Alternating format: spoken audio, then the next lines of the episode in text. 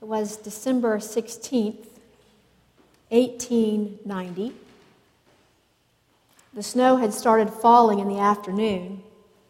By evening, it was heavy on the ground, and yet that did not stop a group of members from Roanoke Baptist Church from meeting to discuss their plan to charter a new congregation in the growing west end of town. Can you imagine what they were hearing at home? The snow is piling up. You can't go out in this. Why not meet next week? But the motivation was there and the energy was there to respond to the call to expand the Baptist family. A few weeks later, in January 1891, the Second Baptist Church in Roanoke was chartered by 34 people. Since that day, thousands of people have entered and departed from Calvary Baptist Church, and some of you are still here. It started with a desire, which, well, not from 1890.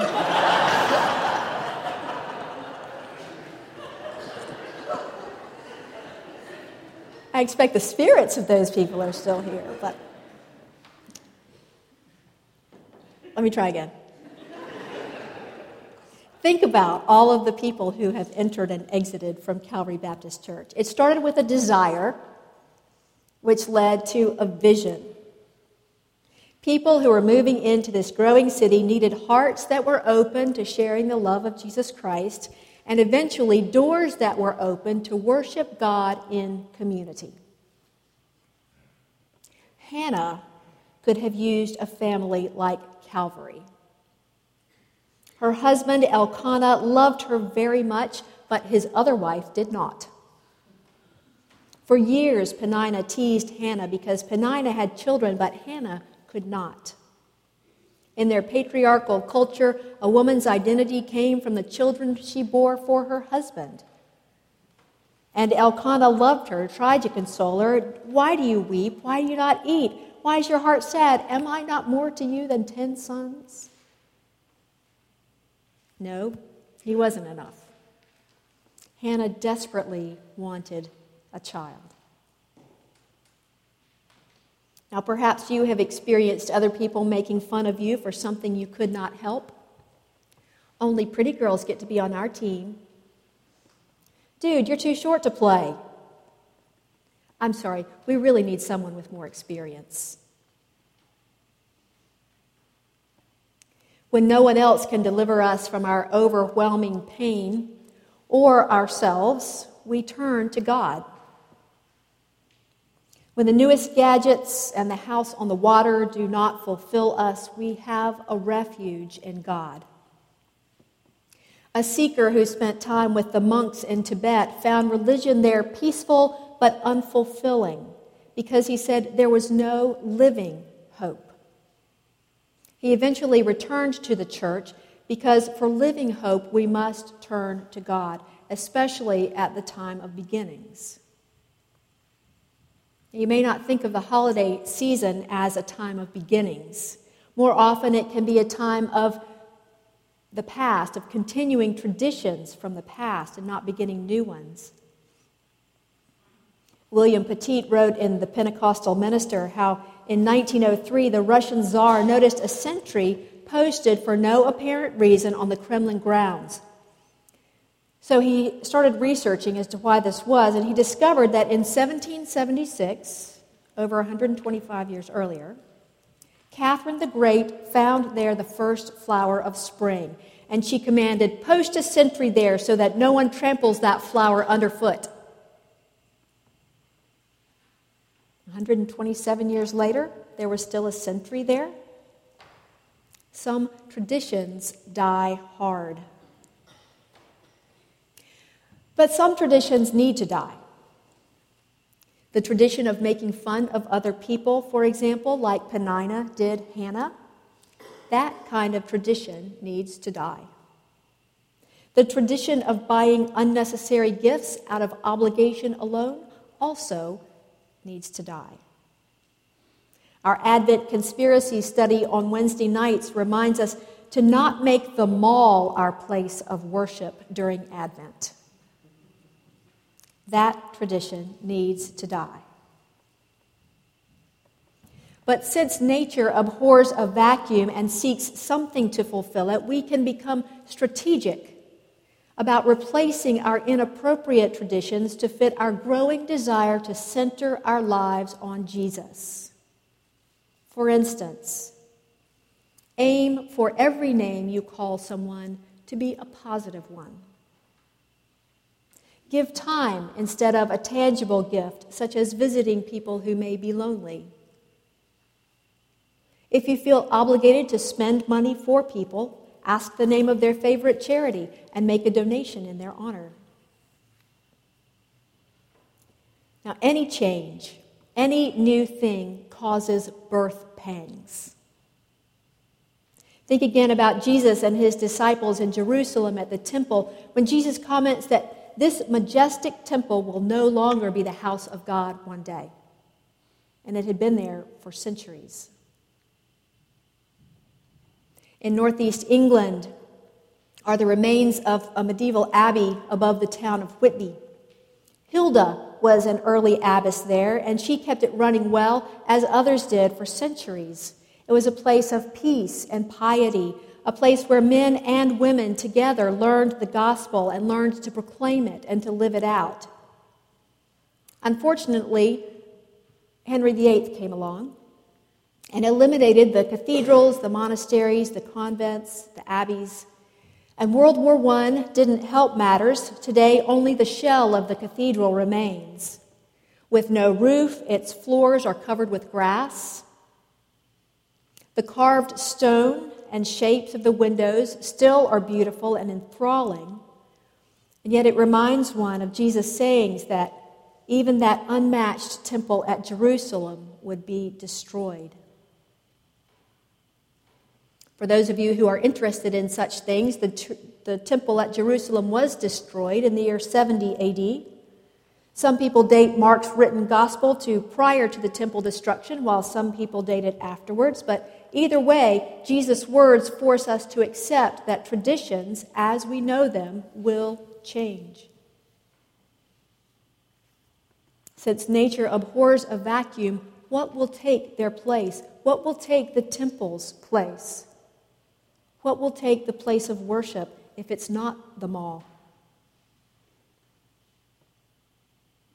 Jesus says to his disciples, to the, the four, his four closest disciples, when you hear wars of wars and rumors of wars, do not be alarmed. This must take place, but the end is still to come. For nation will rise against nation and kingdom against kingdom. There will be earthquakes in various places, there will be famines. This is but the beginning of the birth pangs. And while Jesus' disciples may have expected something apocalyptic to happen in their lifetimes, we have watched year after year as prediction after prediction becomes history. But desires and visions still are active, and birth pangs still are a part of life. It takes work to birth something new. It takes labor. It takes a thick skin. It takes prayer. Mostly, it takes God. Gary Wilburn told the story of one of our hymns that we sang earlier today. In 1636, amid the darkness of the Thirty Years' War, a German pastor, Martin Rinkart, is said to have buried 5,000 of his parishioners in one year averaging 15 a day. His parish was ravaged by war, death, and economic disaster. And in the heart of that darkness, with the cries of fear outside his window, he sat down and he wrote a table grace for his children. Now thank we all our God with heart and hand and voices Sing with me. Who wondrous things hath done, in whom this world rejoices. who from our mother's arms hath led us on our way gifts of love, and still is ours today. Here was a man who knew thanksgiving comes from love of God, not from outward circumstances. Too often we look fulfillment from those external circumstances. We look for them from outside of ourselves, whether it's a great cup of coffee or a new relationship, like the old York peppermint patty commercials, we get the sensation and we like it. But eventually, that sensation dies away. The candy is gone, the coffee is gone, the new person disappoints us like the old ones did. When our worship is directed toward temporary objects, it always will disappoint us. And even for Hannah, a child was not enough, a son was not enough, but a son dedicated to God. And that child, named Samuel, became a catalyst for her entire people group. For these reasons and more, God is called a rock and a fortress, one who will not be shaken. At the temple at Shiloh, Hannah prays to God, who is her rock, when her husband, her co wife, and even her priest Eli are like wet sand and do not support her. As Hannah is petitioning God for a child, praying silently but forming the words with her mouth, Eli thinks she has drunk. Part of the birth pangs are visible in the story. People will misunderstand us or make fun of us or try to shred our vision God, though, is in the business of helping bring appropriate desires and visions to reality.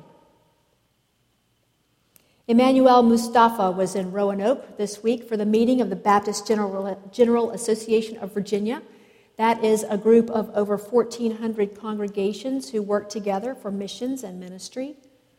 He was helping launch a new partnership between Virginia Baptists and Ghana Baptists in West Africa to reduce malaria in the northern territory of Yendi.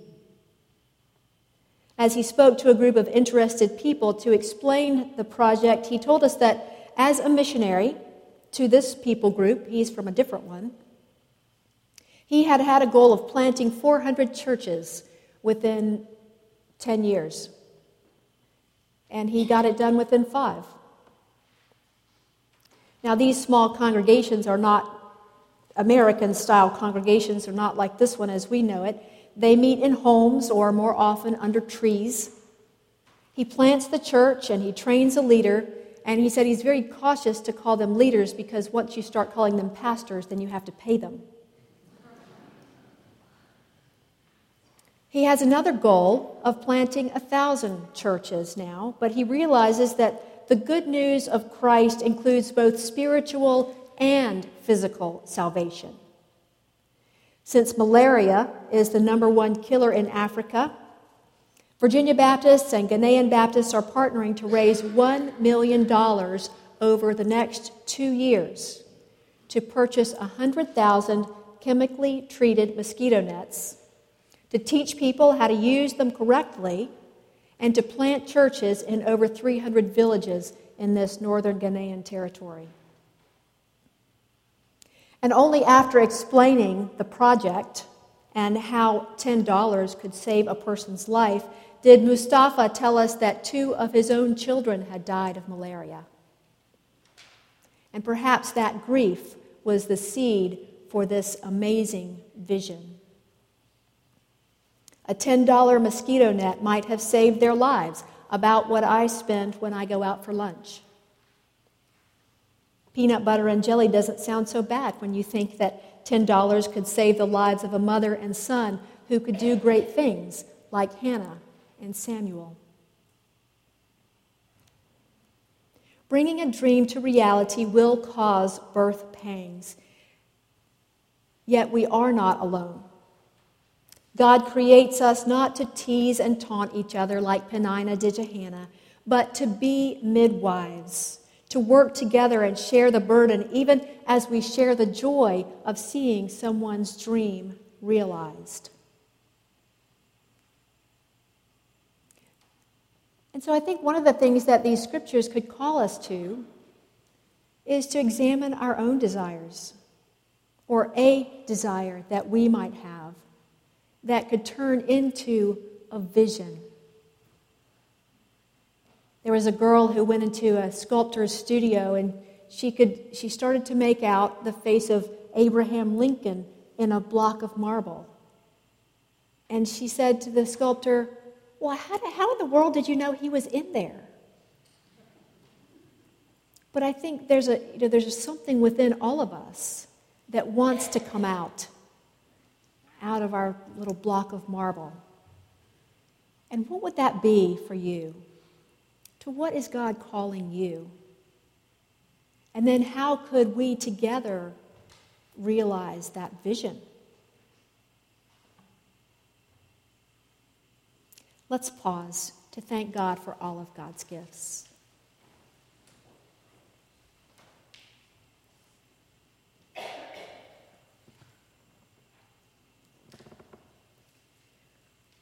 Reach deeply within us, O God, and draw out our desires for goodness, for hope, for future, for love. Make us vulnerable